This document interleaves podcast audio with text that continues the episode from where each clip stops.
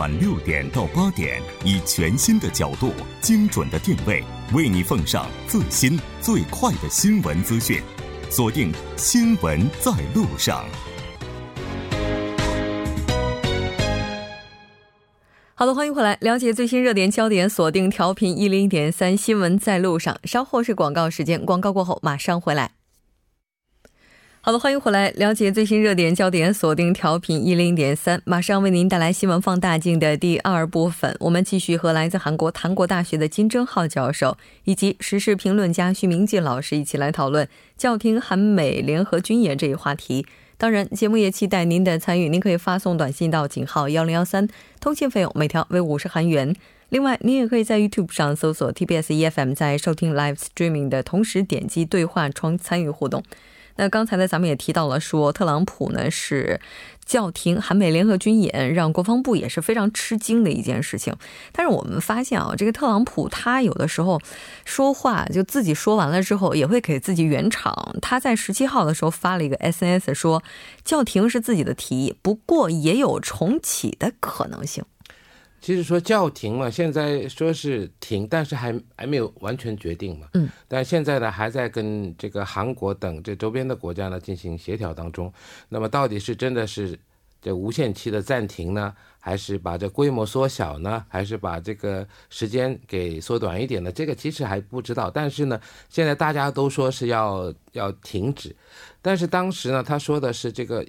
称之为这个 war game，那么这 war game 的话呢，就一般就指这个电电脑模拟这这一块比较大。那么电脑模拟的话呢，就是刚才我说的这个所谓的这个刚才这个叫关键决断，还有这一块就是已知自由卫士这边。嗯，因为刚才说的这个秃鹫呢是一个这个户外的啊野外的一个训练，所以如果说不包括这个的话，那两个呢，那么说不定可能暂停。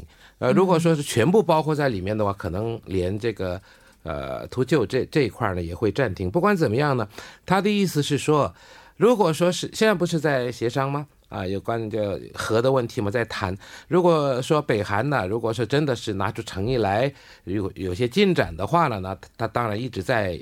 拖延下去，一直在推迟下去。如果说看情况不对了的话呢，他就说随时啊都有可能再重启这个联合军演。问题是这样，因为这个联合军演呢，大家都知道，这个呃，已知自由卫士呢，一般都是在这个八九月这个时候进行的。嗯，所以说这个呢，如果说今年说是这个不举行了，嗯，那么就今年应该不会，因为冬天的举行的不太多，概率比较低啊。所以说，如果不然的话呢，就明年的话呢，从关键决战开始，又重新开始啊！如果说是啊，再好了的，一一直有进展的话啊，那就明年也在可能在一直到，如果真的无核化了，那可能不举行也不一定了吧。啊，是的，但是不管怎么样，刚才教授提到这个 war game 的话，他在采访当中直接用了这个词，也是让大家觉得比较的受冲击哈，因为他觉得整个包括刚才金教授提到的，在日本的兵力部署，包括在韩国的这个兵力部署，他认为是在烧国防部的钱。这个应其实他也是属于，包括从美国的立场上来看，这来看的话，这是属于他在亚太地区的一个战略部署的问题了。从目前这个情况来看的话，接下来韩美。联合军演，就是说，它这个实际上就是真的被叫停的可能性到底有多大呢？在金教授看来，我觉得这个叫停的可能性是不大的，因为我们这样看美国总统的任期啊，嗯，他现在只剩下来两年，再连任再加四年的话，一共六年，嗯，这六年里头，他要过的关头很多，就是说，第一就是国内的一个支持要保持下去。嗯，然后就是连任的时候需要一个被他们的党要提名，那过程里头这六年能不能解朝核的问题，也是个很大的问题。而且你看，他跟呃美国这样竞争激烈的这种呃贸易大战的这种呃关键因素里头，他能克服美国的这现在的一些利益，或者是呃这个的对呃这个中国的一些矛盾呢，也是很困难。所以他这个今年呢，算是整个他对亚太战略的一个一部分，也不是全部。所以他说，呃，这个朝鲜不遵守的话，啊，不遵遵守这个谈判的内容的话，他的重启的可能性也很大。这意思说，他随时可以变化的。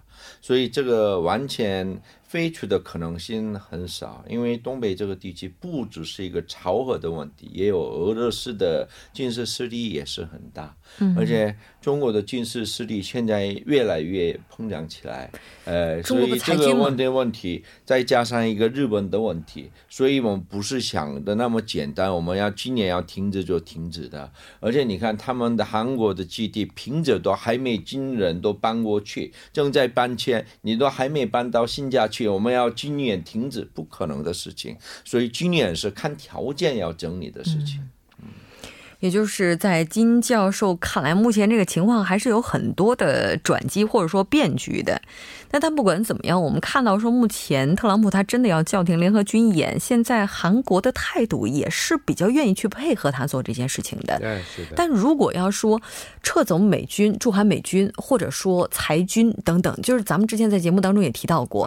哎，但对于这个问题来讲的话，我们就看到韩国这边反应比较大了。这个特朗普总统他斩钉截铁的说，说不会。撤走这个驻韩美军也不会裁裁减驻韩美军的人数，啊，大家都知道哈，这个驻韩美军在韩国大概有两万八千五百人，当然多的时候超过三万，啊，大概就是在这个三万左右这样，这个现在说是两万八千多嘛哈，那么现在问题是什么呢？就是他为什么要讲这么多？当然，刚才金教授也说了，这个当然这个韩美联合军演，这只是韩国和美国。啊，刚才说了，这个美日的联合军演也在，跟其他亚太地区国家的联合军演还是在，而且呢，啊，它很多这个设备啊，一些武器装备，尤其是所谓的这个啊，所谓的战术资产、战略资产这些东西呢，啊，在那个什么关岛也好，在哪里也好，都部署的很多，所以说呢，这个随时能到韩国来，只是说跟韩国的训练呢，呃，一起的联合军演呢，就稍微可能会这这一次或者在下一次看情况嘛，刚才说了嘛，所以说当然。没有说是完全废除，只是说是停止或者是暂停啊，所以说呢，这个好像这个说是就如果情况发生了变化了，就是随时都有可能。这个金教授也也提过了，还有这个驻韩美军这个不得不谈它的费用问题了，因为这驻韩美军一年呢，它大概需要这个两万亿韩元的一些经费，那么这里呢，什么韩国呢，现在负担是九千六百零二亿，将近。二分之一是韩国，那么美国呢？说是不行，一一直要停，啊，一直要提高一些，所以他希望呢，韩国能支付到这个三分之二以上。现在目前的情况，所以说呢，他这个讲到一些什么一些什么有关驻韩美军的问题的时候呢，就好像刚才所说的这个需要很多钱，所以说这个联合军演呢不不举行也罢的意思呢，就是说希望韩国啊给施加一个压力，说是在这个驻韩美军这一块呢多付出一些。哎，就好像他说这是一场战争游戏，希望盟国能够多支付一些游戏币的感觉哈。包括这个日本这方面，可能也有一些类似的压力。那在金教授您看来的话，就是是不是您也认为他主要的目的还是在于让包括韩国、美国在内的这些盟国来分摊更多的费用呢？对，啊对，这费用很重要的，因为特朗普觉得，呃，美国亏损也不行，呃，这个，呃。这美中关系里头的一个贸易的逆差也是很重要。在韩国来说，呃，他们为了韩国的一个安全，实际上也有他们的一些目的。但是呢，就是开着太大也不行了。但我们看一个美国这个亚太战略啊，不是看那个现在他一个摆个。朝鲜的牌子当做他个人的形象，当做一些战略的牌子的可能性比较大，嗯所以他就是说，为了他的一个支持力提高，或者是要解决诶朝鲜的核问题的方式啊，他一直带动他国内的他的形象以及一个战略目标啊，呃，但是呢，也要看一个问题啊，我们这个除了一个朝鲜半岛这个事情以外，他最近跟台湾也合作了，合作什么？什么呢？爱国者导弹技术开放给台湾合作的，其实这个还有一个看啊，还有日本方面，他们的一个最新战斗就跟日本合作的，所以它不是今年不合作的暂停的问题，他对亚太战略真的没有改变的。新模式，对他。呃，不是，他就是不是新模式，他为了他的自己的一些形象方面可以让一些，但是让一些不是说完全停止，他其他美国的利益在亚太部分方面他没有。放弃，嗯，因此呢，整个国家的利益来说呢，美国对这个东北亚的一个一个局势，呃，势力方面呢，没有退步的。然后为了他个人的一些历史上的成就，或者是他得什么世界什么奖也好，或者是国内连任也好，他都看起来多少让步。所以他的牌子是一手拿这个商人的牌子，一手拿一个美国优先的牌子来打的。所以。这个牌子啊，哎，实际上看下来，我们容易被他骗。实际上，特朗普的对亚太战略是没有变化。军演暂停也不是说放弃，以后不做军演的。所以，这个是一个简单的他的一个喜剧性的一些，哎，北美会谈的一个例行过程里头的一些，呃，小动作，都是策略，可能也是一个诱饵啊，就是叫这个北韩呢，赶快的给他。加快进行这无核化的进程，还有这个，其实眼前的利益呢，他已经拿到，他已经有一些成绩了嘛。嗯，就是北韩把这个翁西里给炸了一个，然后呢，就是把美国的这个三三个被扣留的人带回美国。其实美国人对这一块儿，就人权这一块儿。这个就是比较敏感的，所以说这样呢，这个对他的一些这个支持率也好，呃，多少也会有一些正面的一些影响。那么之外呢，就他又说这个金正恩又许诺说是要把这个火箭推进器的试验场也也给毁了。嗯这样呢，这么眼前的利益都有了，那么现在这个呢，就是再给你一个饵。如果说你以后这样的话，我就可以停止；不然的话，我还会。啊，还会再就是再压压力，再给你举举行军演，然后呢，经济制裁也是要看情况我才给你。是啊，对。之前大家都在说特朗普不懂政治，他就是个商人。但这么看下来的话，他进行的这种政治模式，也许就恰恰是商人政治，然后乱中有序，是吧？那我们看到说韩美联合军演被叫停之后呢，韩国似乎是有计划启动这种单独的防御演习。那这个防防御演习大概会在什么时候启动呢？防疫演习是这样子，一个国家安全的一个体系里头啊，我们有一个防疫演习是一个领土完整、领海完整的这种哎框架之下，嗯哎，现在我们把一个韩国的独岛呢，不是当做一个纠纷地区，嗯，就是我们就不用再谈纠纷，韩国领土本来就是韩国的，没有纠纷的，没有，这是我们的政府的立场，所以我们不谈这个，因为我们。领土上一个军演是正当的事情，也不用跟日本怎么样的，日本自己往自己的那个领海里头玩就可以的。所以这个方面，我们对韩国里头要军演的那个数次啊很多了，一年最多我们跟美国合作的一个小的军演呢也是六十多次。呃，因此我们的军演呢就是保卫我们的主权的一些行为。嗯，这个是对于一个国家而言正当的权利。非常感谢两位嘉宾做客直播间，带来今天的这期节目。我们下期再见。好，再见。稍后来关注一下这一时段的路况、交通以及天气信息。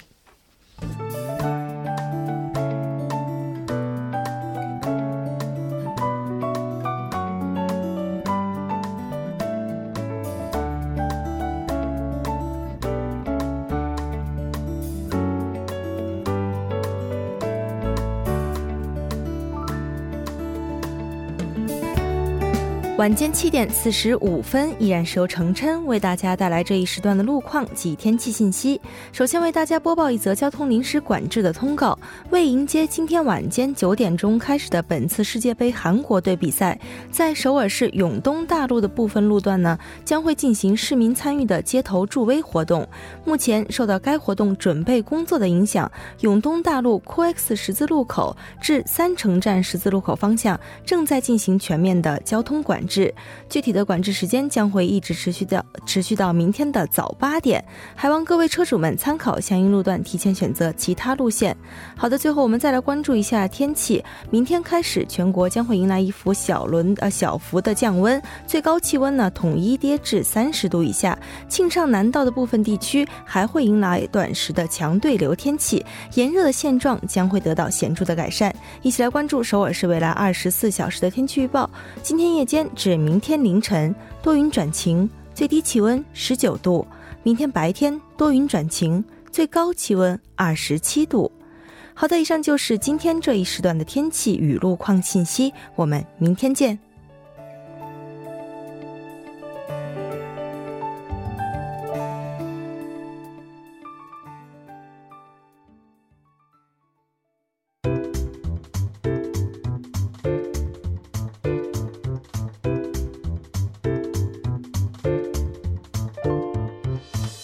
历史横看新闻，解读新闻中的历史。接下来马上请出栏目嘉宾，来自幼松大学的外籍教授苏杭。苏教授，你好！主持人您好，很高兴和您一起来了解今天新闻中的历史。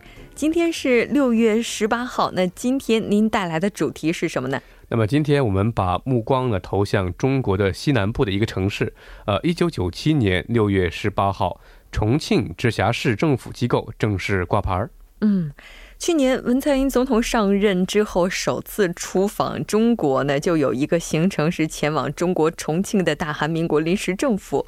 可以说，重庆这座城市和韩国也是有着很深的渊源哈。那尽管如此，不像北京啊、上海，其实重庆对于韩国很多朋友来讲呢，还是有一些陌生的。嗯，是的。那么重庆呢，位于中国四川盆地东南部。啊，在这个长江和嘉陵江的汇合点上，是云南、贵州和四川三个省的交界点。总面积呢大概是八点二四万平方公里，总人口呢三千三百多万，几乎是相当于一个韩国的容量了啊。那么重庆呢是作为这个中国中央政府所辖的第四个直辖市，也是广大的西部地区的唯一的一个直辖市，呃，为当今世界人口最多、面积最大的一个城市。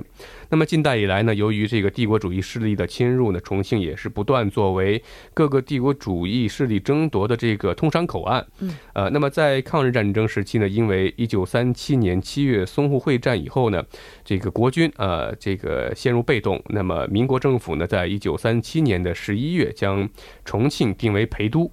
啊，也正是这个时候呢，重庆成为了大韩民国临时政府历史上一个重要的这个词汇吧。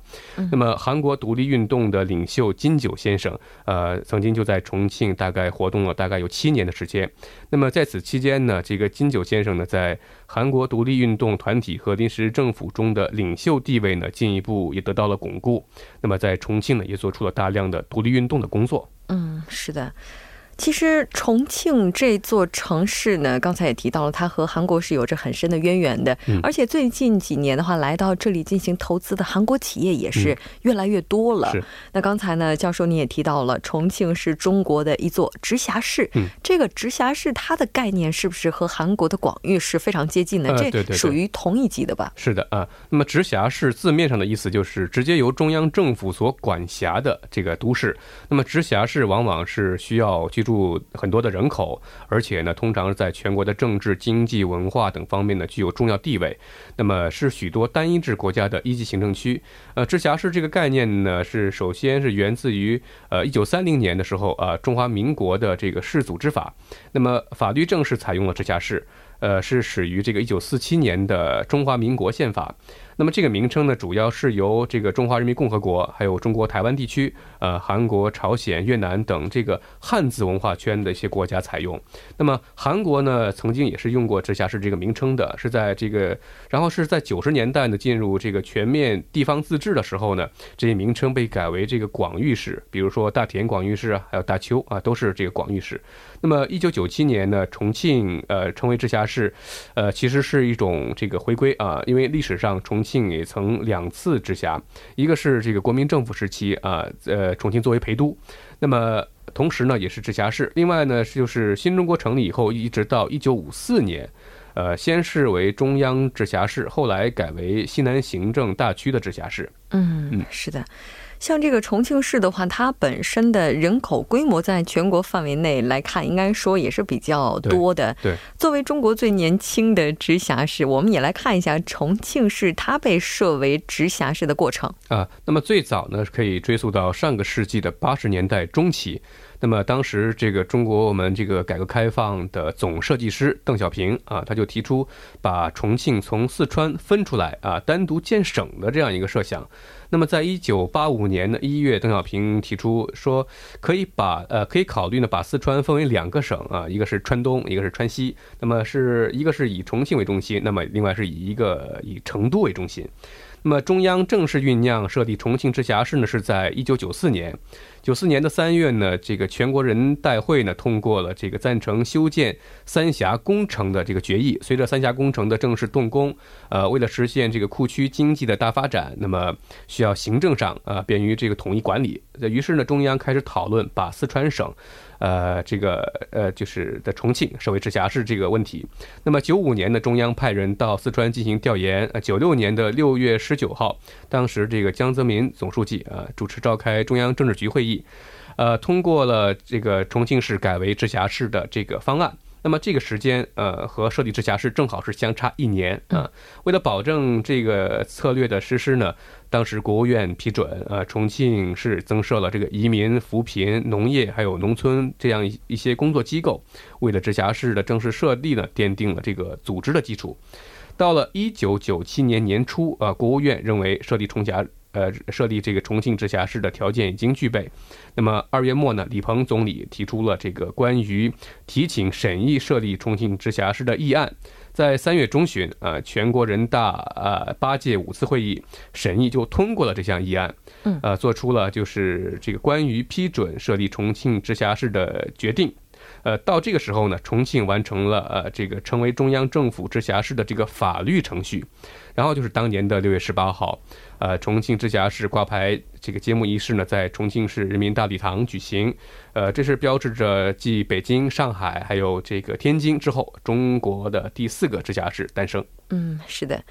那其实我在去年的时候也是去过一趟重庆，当时这座城市留给我的印象是非常的繁华，特别是它的嘉陵江畔哈，就是当看它这个夜景的时候，在心里的这种感受就觉得不会比首尔逊色。虽然说和首尔相比的话，可能重庆它在全球范围内这个国际化的程度并没有那么高。那我们也来看一下这二十多年来呢，重庆直辖市它有哪些变化？那么作为中国中西部唯一的一个直辖市啊，重庆呢，它的经济中心呃这个地位呢是得到了这个重量级的增长。那么在直辖这二十年中呢，整个城市的形态，还有这个刚才您提到景观风貌，还有人文的气质啊，文化教育、生态环境等各个方面都发生了很大的变化。那么重庆的 GDP 呢增速也是连续多年在排在全国第一。那么很多韩国朋友是知道北京烤鸭，还有中国火锅，对吧？那么其实我们中国火锅中呢，就是重庆火锅啊，是区别于四川火锅啊，也是很有特色的这样一个种类的啊。那么除了火锅呢，加上这个呃重庆的美女啊，还有这个美丽的夜景啊，已经成为这个在全中国都能叫的越来越响的这个。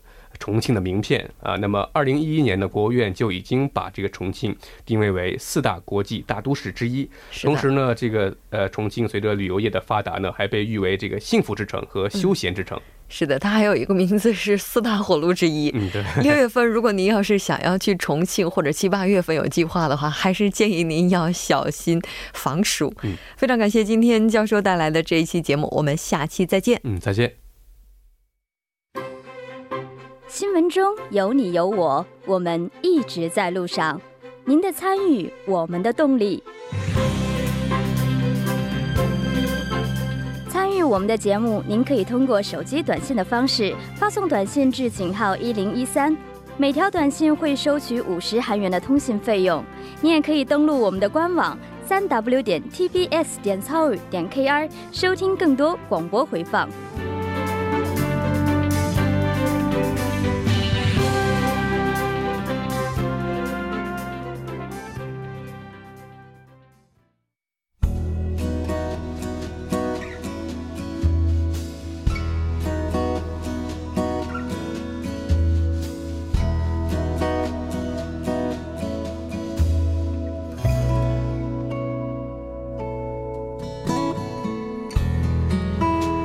晚上的九点钟，也就是一个小时零五分钟之后，俄罗斯世界杯韩国队对战瑞典队的比赛将要正式打响。这也是韩国队在本届世界杯的首秀。世界杯期间，首尔市将会和大韩足球协会联手，于今天晚上，也就是十八号，还有二十四号、二十七号举行韩国国家队小组赛三场比赛，在光化门广场以及首尔广场的街头助威活动。那我们来看一下，光华门的主舞台呢将会设置五百英寸的大型屏幕。如果我们的听众朋友此时此刻已经到了现场的话，应该能够看到，可以实时的观看韩国队的比赛。红魔啦啦队的助威歌也将唱响。此外呢，在江南永东大路每场比赛都会进行街头助威。在比赛开始前的三个小时，还会有韩流歌手的表演等活动。我们在这里也预祝马上就要开始的韩国队能够旗开得胜，再创零二年世界杯的佳绩。好了，今天晚上的节目就是这些了。制作人范秀敏，作家金勇隐月，感谢您的收听。我们明晚同一时间依然陪您在路上。我是木真。